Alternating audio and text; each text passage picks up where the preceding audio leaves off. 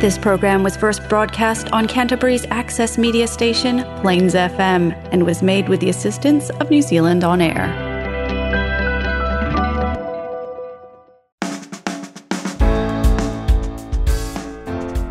Kia ora and welcome to Garden of Sound, brought to you by The Nephilist. I'm your host, Ian Turner, and my guest today is Emily Fairlight. It was terrifying. I wanted everything bad to happen so that it wouldn't have to go ahead. I still sometimes feel that way, About every gig or about that gig? depending on how long since I played the last show, but I had terrible stage fright when I first started playing.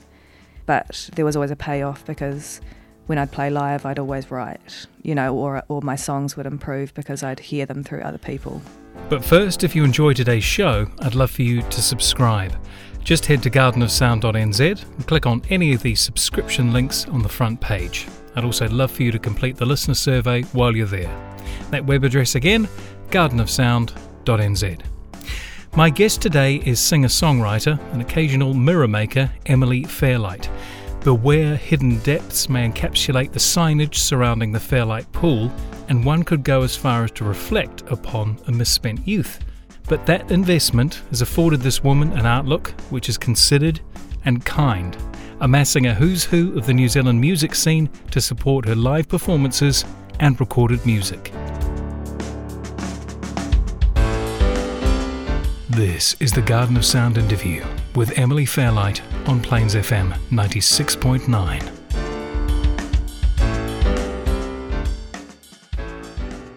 Emily, have you got a first memory of music? Probably my earliest memory, we were, I was brought up in the New Life church system. Okay. So dad burned all mum's records. Um, and it was Jesus Christ Superstar rock opera, you know. That was burned or that was. No, no, no, that was allowed. Which is odd in itself. yeah, yeah. And I still love that music. I reckon it's awesome. But um, probably one of my first memories outside of that was um, going. We all had to go in the van to go to the airport whenever we were picking somebody up or dropping someone off. Fair. And um, Funky Town was always on the Oh. radio. It was kind of the only time we got to like listen to the radio, and it just so happened that it was always playing. Do you think any of the um, uh, any of the works of Pseudo Echo have influenced Emily along the way? Mm, No. No, none of that sort of like eighties, nineties kind of synth, Nah. at least. Nah, not yet. But I mean, maybe for the future, I'm saving myself for that. You know.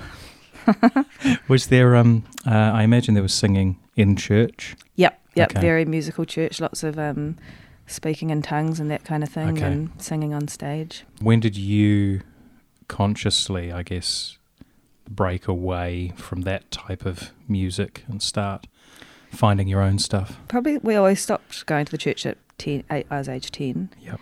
and then I was always write, like writing little songs for like you know my dog that died and all that. But Mm. um, I didn't start playing music myself until later, till Mm. twenties.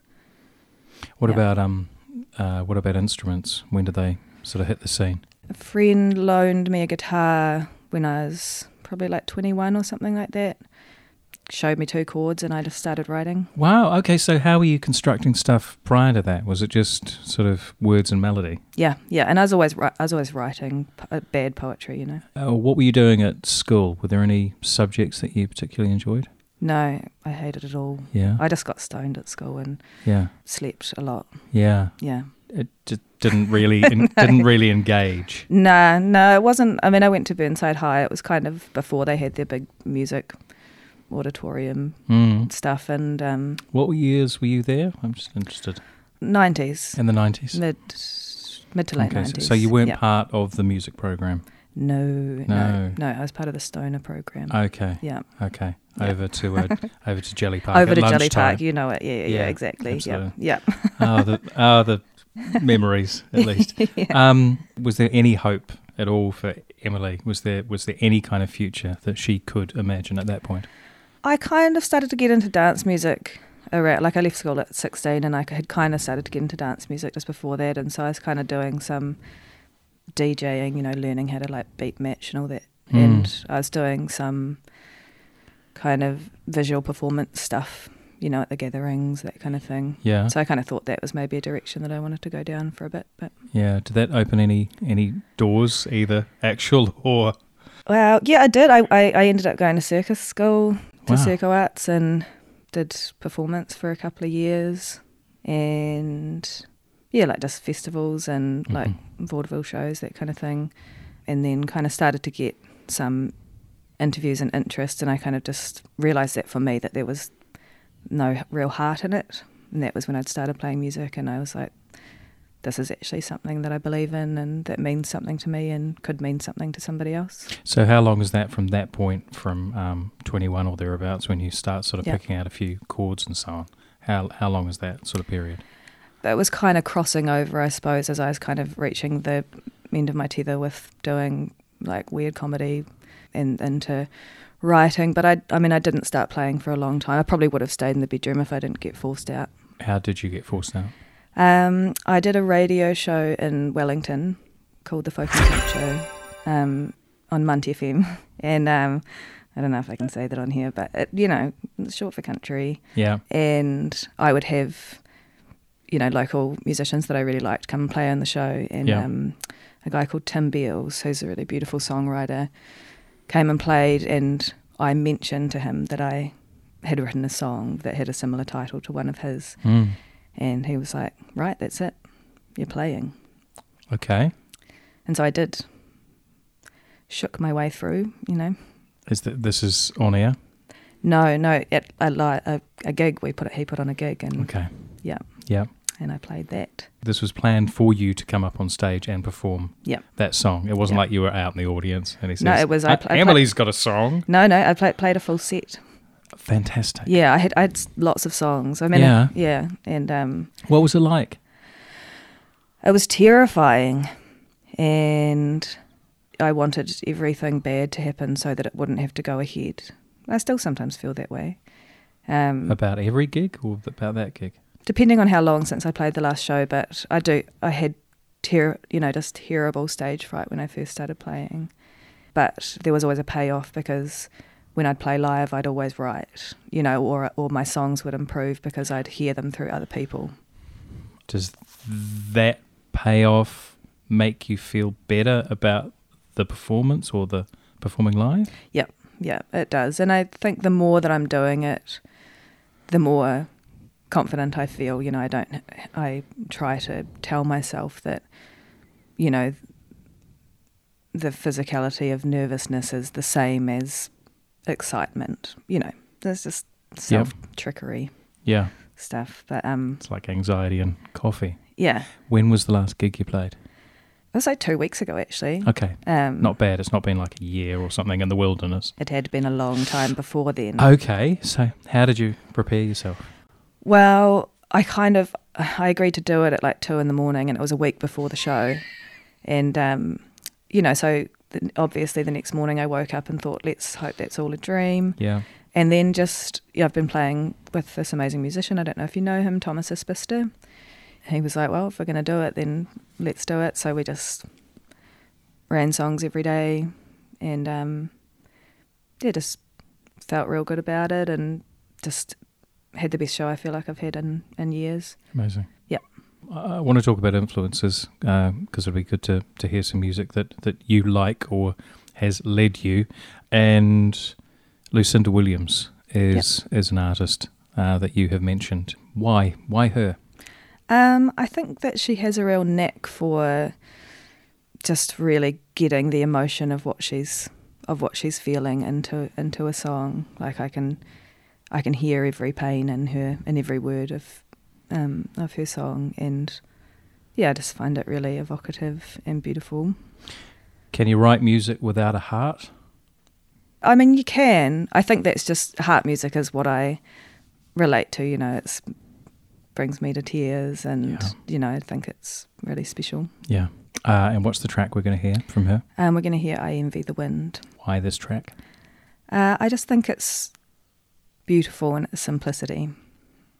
I like the way that she relates emotion to the elements, in that song, that's prevalent. is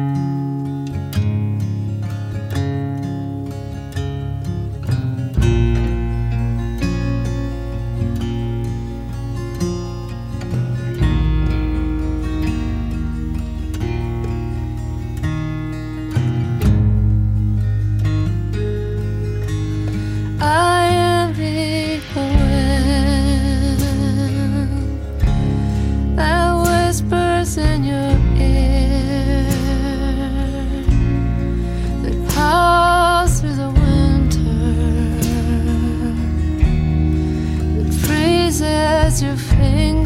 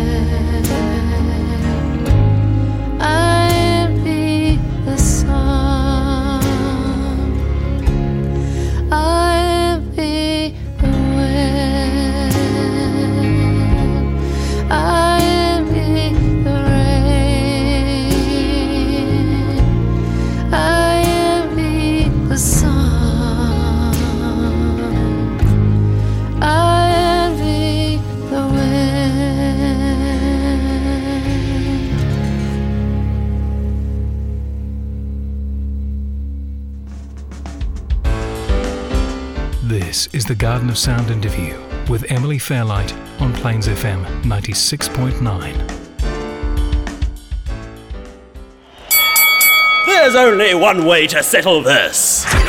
There is another way. Visit MiniQwiz.com and see how your general knowledge stacks up against friends, family, and Darren down the road. It's free and a great way to get you ready for the big leagues. Visit MiniQwiz.com now. That's M I N I Q W I Z.com and show everyone who the Quizit in your neighborhood really is. MiniQwiz.com. Start small and do them all. This is the Garden of Sound interview with Emily Fairlight on Plains FM 96.9. Um, you mentioned the gathering and dance parties and all of that kind of kind of stuff. What what was the first what was the first big gig that you um you got along to? Well, you know, I don't rem- I don't remember. I don't remember the first kind of live gig I went to. I mean, probably the gatherings. I was going to those from when I was 16. Yep. And, you know, you mentioned Salmonella Dub earlier, Yep. and, um, you know, they played there, and I don't know, a bunch of DJs that I can't remember. What's a gig that's blown you away? Angel Olsen. Okay, tell me more. I got into her album Burn Your Fire for No Witness, which I just think is such an incredible album, and um, and bought the record, you know, yada yada. And then she was playing in Wellington, and I went to the gig, and it was one of those ones where you go to it, and everybody's like, oh, "Let's go and party afterwards," and I was like, "No way! I've got to go home and process this," you know. I want to don't want to cleanse my palate just now. I want to like sit with it for a while. I felt the same when, when I went to Radiohead. Saw them on the King of Limbs tour, and you know, it's kind of let's all go to a bar and whatever. And I was like, nah, I just need to sit with it. You know, those ones that just really make you feel, um, yeah. Is there a place in New Zealand where you feel you have been at your best creatively? Yeah, definitely in Wellington. I mean, Lyttelton as well to an extent, but when I was in Wellington, when I was working on the Mother of Gloom album, I house set for a year and a half, just moving every couple of weeks and, you know, going and staying in a- range of different houses with, you know, often they had like a beat up old guitar that sat collecting dust in the corner and I just loved writing on different instruments and in different, you know, different settings. Yeah. So that was pretty good for writing. What is life like as a uh, as a as a musician and a and a traveller? Hmm. That's great.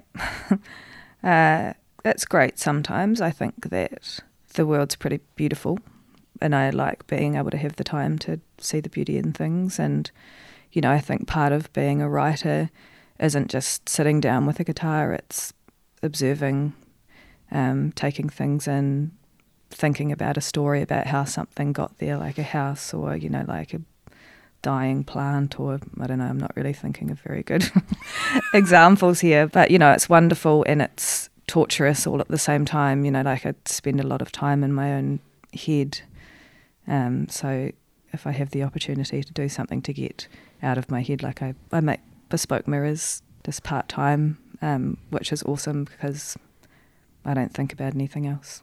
Mm. Um, so yeah, it's a balance. Why mirrors? Uh, my friend makes mirrors and he's got too much work on and I needed some and it just that's kind of how life works for me really is Yeah, something comes up and Yep. it serves a purpose. and it works. Yep. No deeper meaning. No. Nothing reflective or anything. yeah, yeah, yeah. Until I do see the reflection, and then I get a fright. And it's like, oh my god. Um, You talked about that gig with Thomas. Yep. Um, is there another gig that you've played, which has just been everything's just gone? Yeah, I had uh, when I did the album release for Mother of Gloom in Wellington.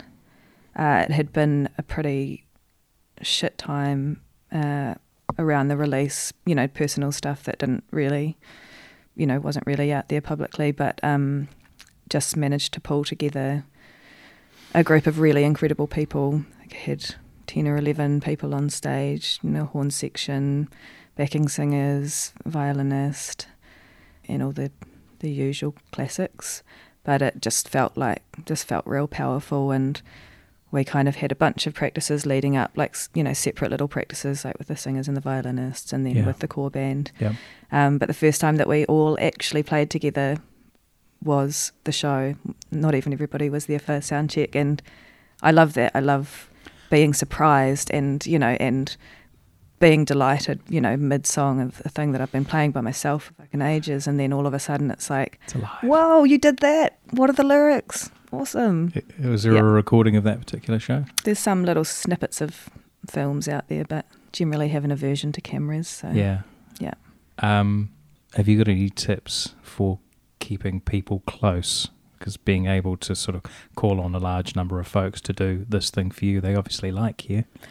I suppose I'm not an asshole. Um, uh, I don't know. I mean, we have it's fun, you Yep. know, like and not very like dictatory when it comes to you know. I have some things that I really want. Mm-hmm.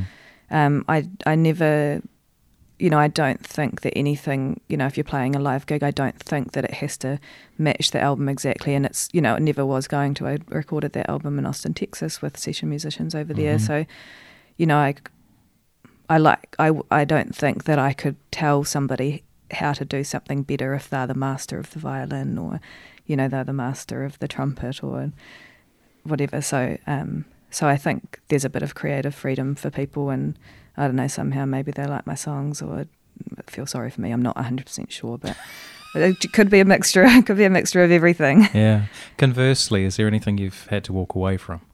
Yes.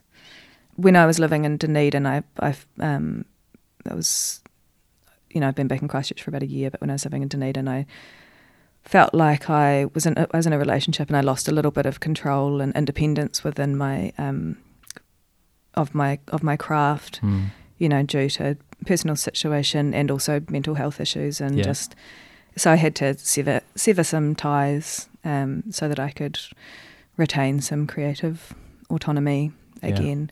Um, but that's actually been a real, really positive thing for me. I've been writing a lot again since then.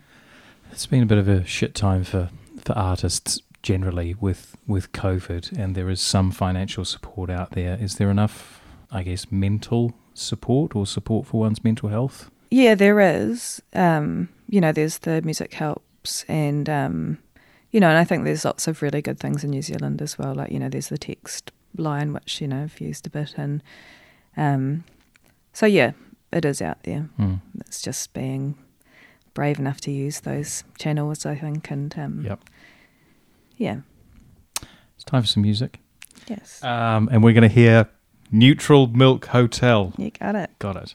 Uh, and a track called "Oh Comely." Um, all eight minutes eighteen yes. of it. Tell me about the song and this band.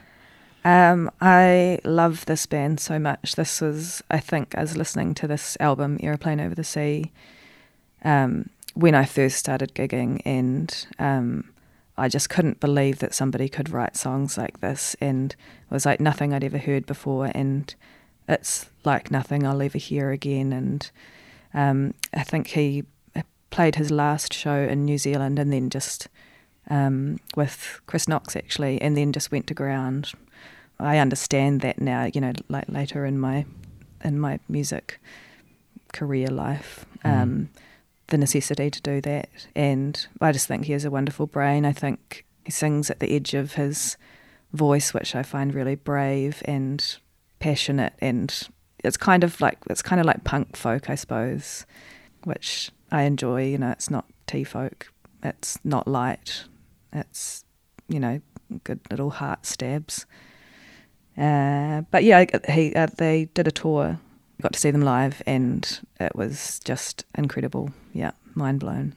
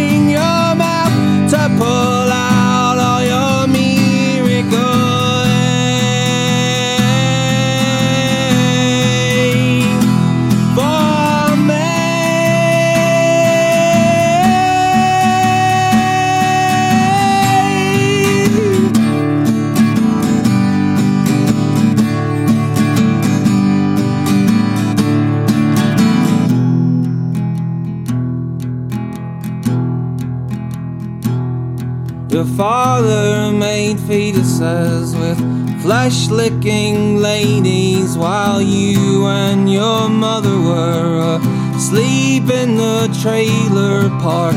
Thunderous sparks from the dark of the stadiums, the music and medicine you needed for comforting. So make all your fat, fleshy fingers to moving and pluck all your silly strings and bend all your notes for me. And soft, silly music is meaningful, magical. The movements were beautiful, all in your ovaries, all of them milking with green fleshy flowers, while powerful pistons were sugar.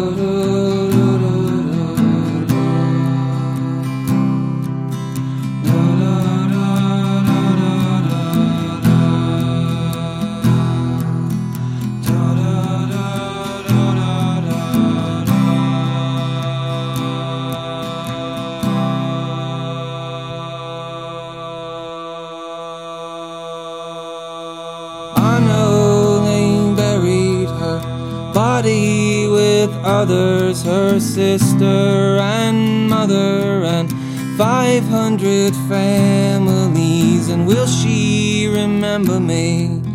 50 years later, I wished I could save her in some sort of time machine. Know all your enemies. We know.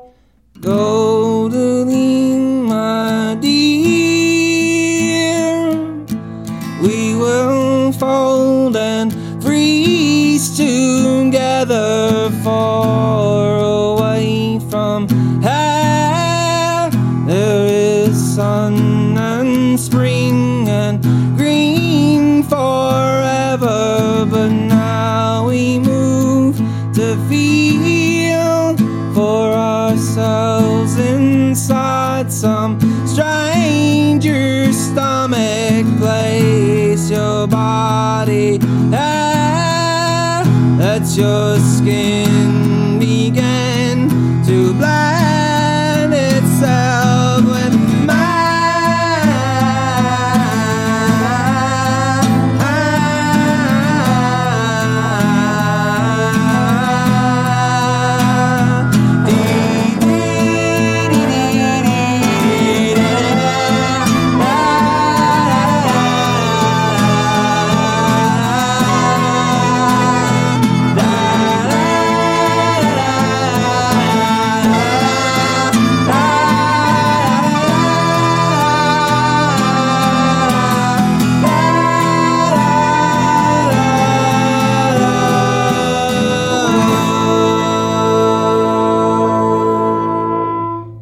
This is the Garden of Sound interview with Emily Fairlight on Plains FM 96.9. Um, at the end of this section, we're going to be talking about one of your songs off Mother of Gloom. Yep. And the track is The Escape. The Escape. You mentioned um, Austin and recording. How did that come about?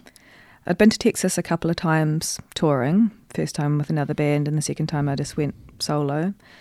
And um, Why Texas? it was just where the other band was going, and so I, you know, I was always like, "Oh, I'll never go to America. And then I was like, "I'll go to America. And Yep. um, so Might as well go big. Yeah, um, and I just just met really amazing people when I was over there the first time, and so six months later, a, fr- a good friend helped me book a solo tour, and and ended up in Austin, Texas, where I had um, friends that I stayed with from Mm. the trip before, and I think it was maybe the last show that I was playing was at um, Hole in the Wall, which is like a famous Austin dive bar, and Mhm. it's kind of you don't really have a sound guy when you play at these venues. It's just like you kind of set yourself up and you just go for gold. You know, put a tip bucket out. Yep. I didn't really know what I was doing, and there was a duo that were playing before me, and um, I was like, "Hey, like, where, you know, where do I plug my shit in? Like, how do I make this work?" And this guy gave me a hand, and he stuck around and watched my set, and you know, we ended up having some drinks afterwards, and that was that. And then went back to Wellington and going through some shit. Woke up at seven in the morning, wrote the escape before eight, all in one, and then decided to make a little video of myself singing it in my, in my pajamas. And um, right after, maybe half an hour after, the guy who helped me plug my guitar in and set me up messaged me and said, I want you to come and record with me um, in Austin. And I said, okay. Before we talk about that um, particular experience, you were talking about the abject terror potentially of getting up on stage and, and doing your thing. Maybe if you haven't played for a while. Mm. Um, but to release something new and fresh um, via the internet Mm. in a I'm in my pajamas. I'm in my, my own personal my, my nest, Yeah. my safe space. Yeah. What prompted you, or what led you to do that? I have no idea. I think it was just, I, I guess I was proud of something that I'd created, you know, like before eight o'clock in the morning. Man, n- you Yes. know, who achieves before eight o'clock in the morning? There you go. I'll take it. Um, Yep. Yeah, I just, I think I just felt like sh- sharing, you know, a moment, you know, and the song feels, I felt quite isolated. I think the song is about being quite isolated. And so, yeah. you know, just shove it out there into the ether. Yeah. And something came back. Yep. Or put it Yeah. out into the universe. What was the experience like uh, recording there? Because you, you've done a heap in New Zealand. It was great. It was. Um, I really enjoyed the fact that you know I was over there for a month. Yep. We did lots of kind of pre-production, like lots of discussion about each song. I mean, the list of songs that I sent him on that same day that he asked me to go and record Mm. changed completely because in the I think it was maybe three months between him inviting me, it might have even been two, um, and me going over to the, there to record. I wrote, you know, the majority of the stuff in that time, so it was all kind of they were all pretty fresh songs. Mm. Yeah. Um, was there anything in that session that was sort of new or exciting in terms of the recording process, which you hadn't done before? I'd recorded my first album ages and ages ago, and I didn't really want to do that. It just somebody saw me play and said, Come on. can I record you? And I said, only if I don't have to listen to it. And then we recorded another album. I recorded another album with the same guy and just binned it because I didn't, um, I just didn't feel connected to it. And um, yeah, so I hadn't had great recording experiences. Um, I was pretty rigid and tight Yeah. and just nervous. But um, Yeah. but when going over to Austin, there was just something about it. I felt in my element. I, you know, we'd go and we'd do a session. I'd get some raw beds back. You know, I'd listen to them for like backing vocals or for, you know, writing violin parts or Yep. you know all of that kind of thing. And I just, it was gave me a lot gave me a lot of confidence in my ability, which I don't think I'd had prior to that. In this particular recording, is there anything that you are especially excited about or anything you like a lot? I really like. There's a guy called Cullen Fuchs who um, he plays trumpet, um, piano, accordions, vibraphone, uh, omnichord, um, and he was just really into the songs, and it was just kind of like a let him go loose at the song, Yeah. and um, you know, edit certain bits out that get a bit much. But I just loved it. I loved everything that he did. So So, what was the um, reaction uh, to the track once it was released? really positive. So that was my first get funding from NZ On Air, which, you know, I kind of put it in thinking, oh, God, I'll never hear back about this. Um, and, you know, I didn't like plug the dates in my head of what the, you know, when they announced the winners or whatever we are. Yeah. Um, I don't know. I don't know. I'm a winner. But, um, I, you know, just started getting messages from people Yeah. saying, you know, congratulations. And I was like, whoa, people like this shit. That's cool. Um, and so I started writing videos, you know, Yeah. which I really enjoyed as well. Like, you know, I mean, when you're writing a song, you have visuals in your mind and then creating visuals again after the song is complete is, you know, I really enjoyed that, Okay. that part of the process.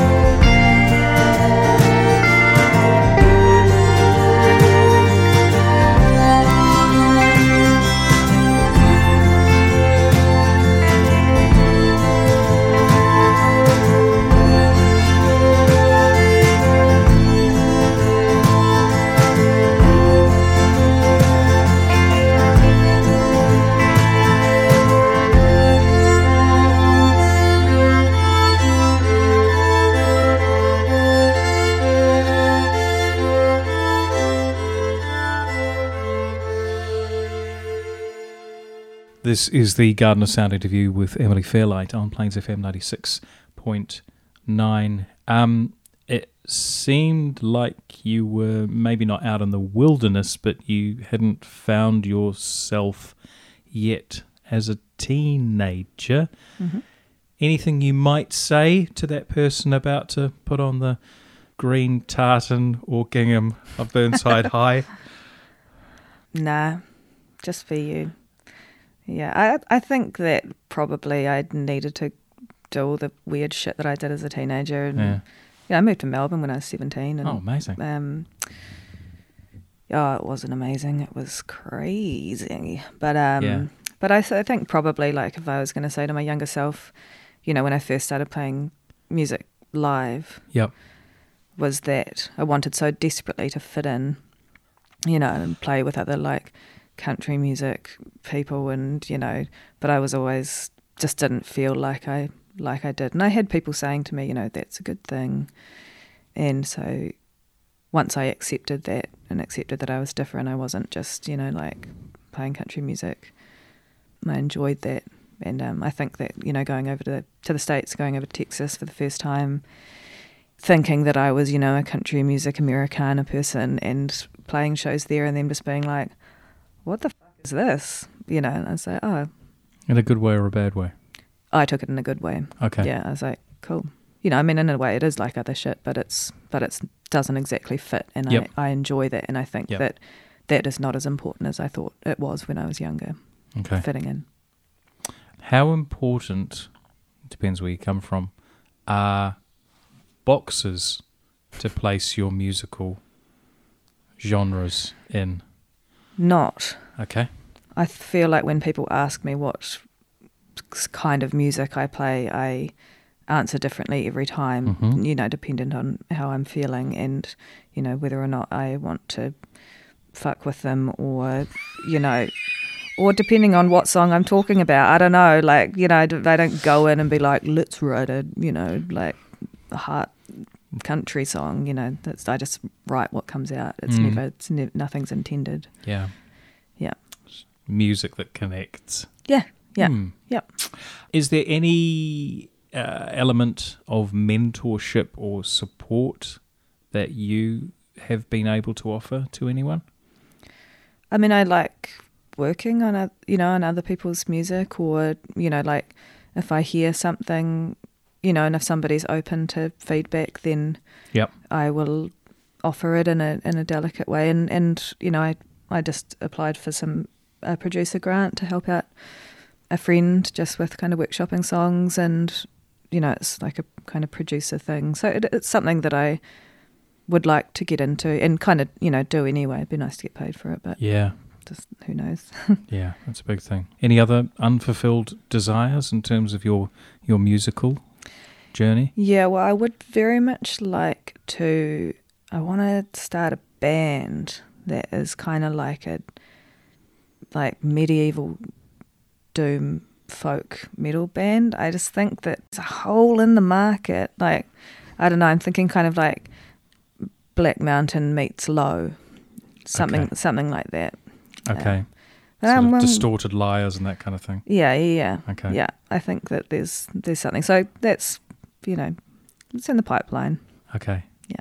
You could be Emily Darklight. Yeah, yeah, yeah, yeah. Yeah. Um, we're going to come back uh, very shortly and we're going to play mini quiz.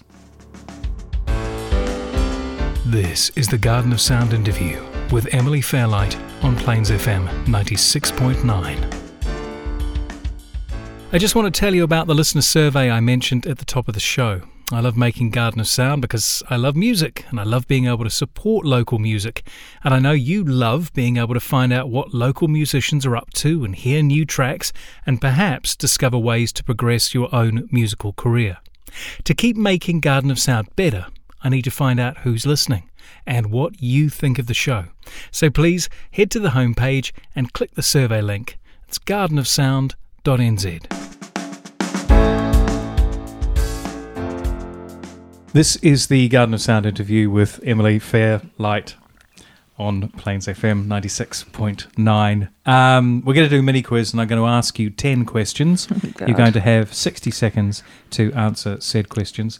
Um, and if you don't know the answer, all you need to do is say pass. Can I say pass or can I just guess?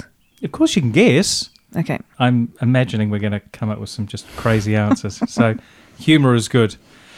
All right, Emily, uh, your time starts. In which decade was Bruce Springsteen born? 60s. In which song would you hear the lyrics, There's a lady who's sure all that glitters is gold? Twinkle, twinkle. In which year did Crowded House release Don't Dream It's Over? 98. James Hetfield was a founding member of which Metallica. Thank you. The College Dropout was the debut album in 2004 for which US artist? Mm-hmm. Mariah Carey.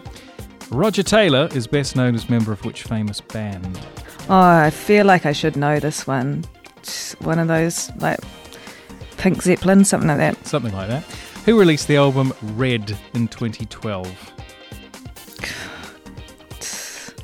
Um, Spice Girls. What English band formed in 79 included brothers Gary and Martin Kemp, reuniting in 2009 after a 20 year break? Pass. And your time is up. All right, let's go through those answers. You did better than I expected. uh, Springsteen was born in 1949, so Holy the 40s. shit. There's a lady who's sure all that glitters is gold, and she's buying a stairway to heaven. Don't Dream It's Over was released in 1986. Well done, James Hetfield, Metallica. the College Dropout, Kanye West. Roger Taylor, Queen. Ah. Um, who released Red in 2012? That was Taylor Swift. And Gold, Always Believe in Spandau Ballet, Gary and Martin Kemp. So I got one right. Yeah, you got one. That's pretty good. That's great. We've had lots of people who've got one. no one has scored zero as yet, Okay, which is exciting. Coming up very soon, in fact, Wednesday of next week, Yep.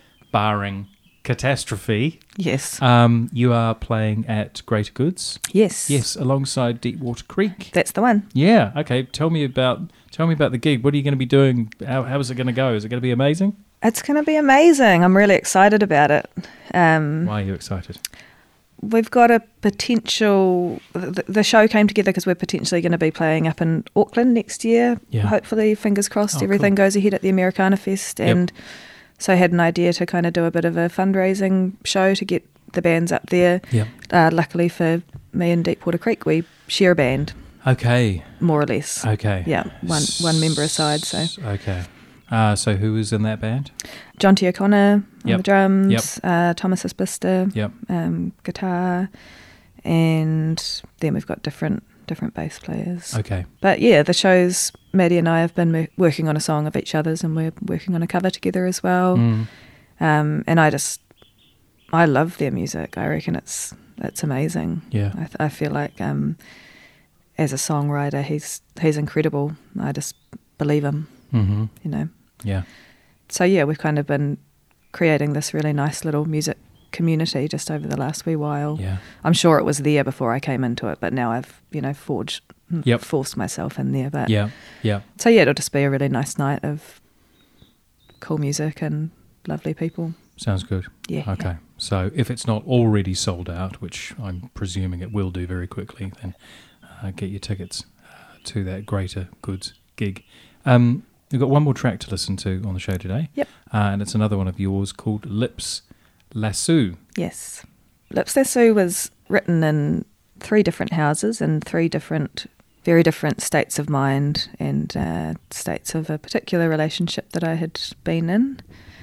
And um, it started off as something that was quite soft and gentle, and it became something that, I don't know, I suppose it's as close to metal as I'm ever going to get Okay. and kind of ex- didn't- accidentally recorded it, but it kind of came about just um, fucking around at home in the living room at like two in the morning or Yeah. something like that, uh, laying down the kind of the initial song, and then you know I enjoyed playing the song, and I you know like I enjoyed taking time to work on the structure of it, and I never knew how big it could get, and Mm. um, and it just kept growing. And you know, I was lucky enough to have um, David Kilgour for the clean. Um, and Dunedin was a friend, and you know sent him the song, and he ended up playing guitar on it, and uh, Michael McLeod of the Shifting Sands, and Alex Vaatstra, who's an incredible violinist based in Wellington, and yeah, we just kept growing it and growing it, and it just felt like this thing that was bigger than I ever imagined it could be. So that's was the first single after um, since after the Mother of Gloom's Yeah. release. Let's check it out. This is um, Lips Lasso. Um, more importantly, Emily, it's been amazing to meet you and chat to you today. Thanks so much for coming in. likewise. Thanks for having me.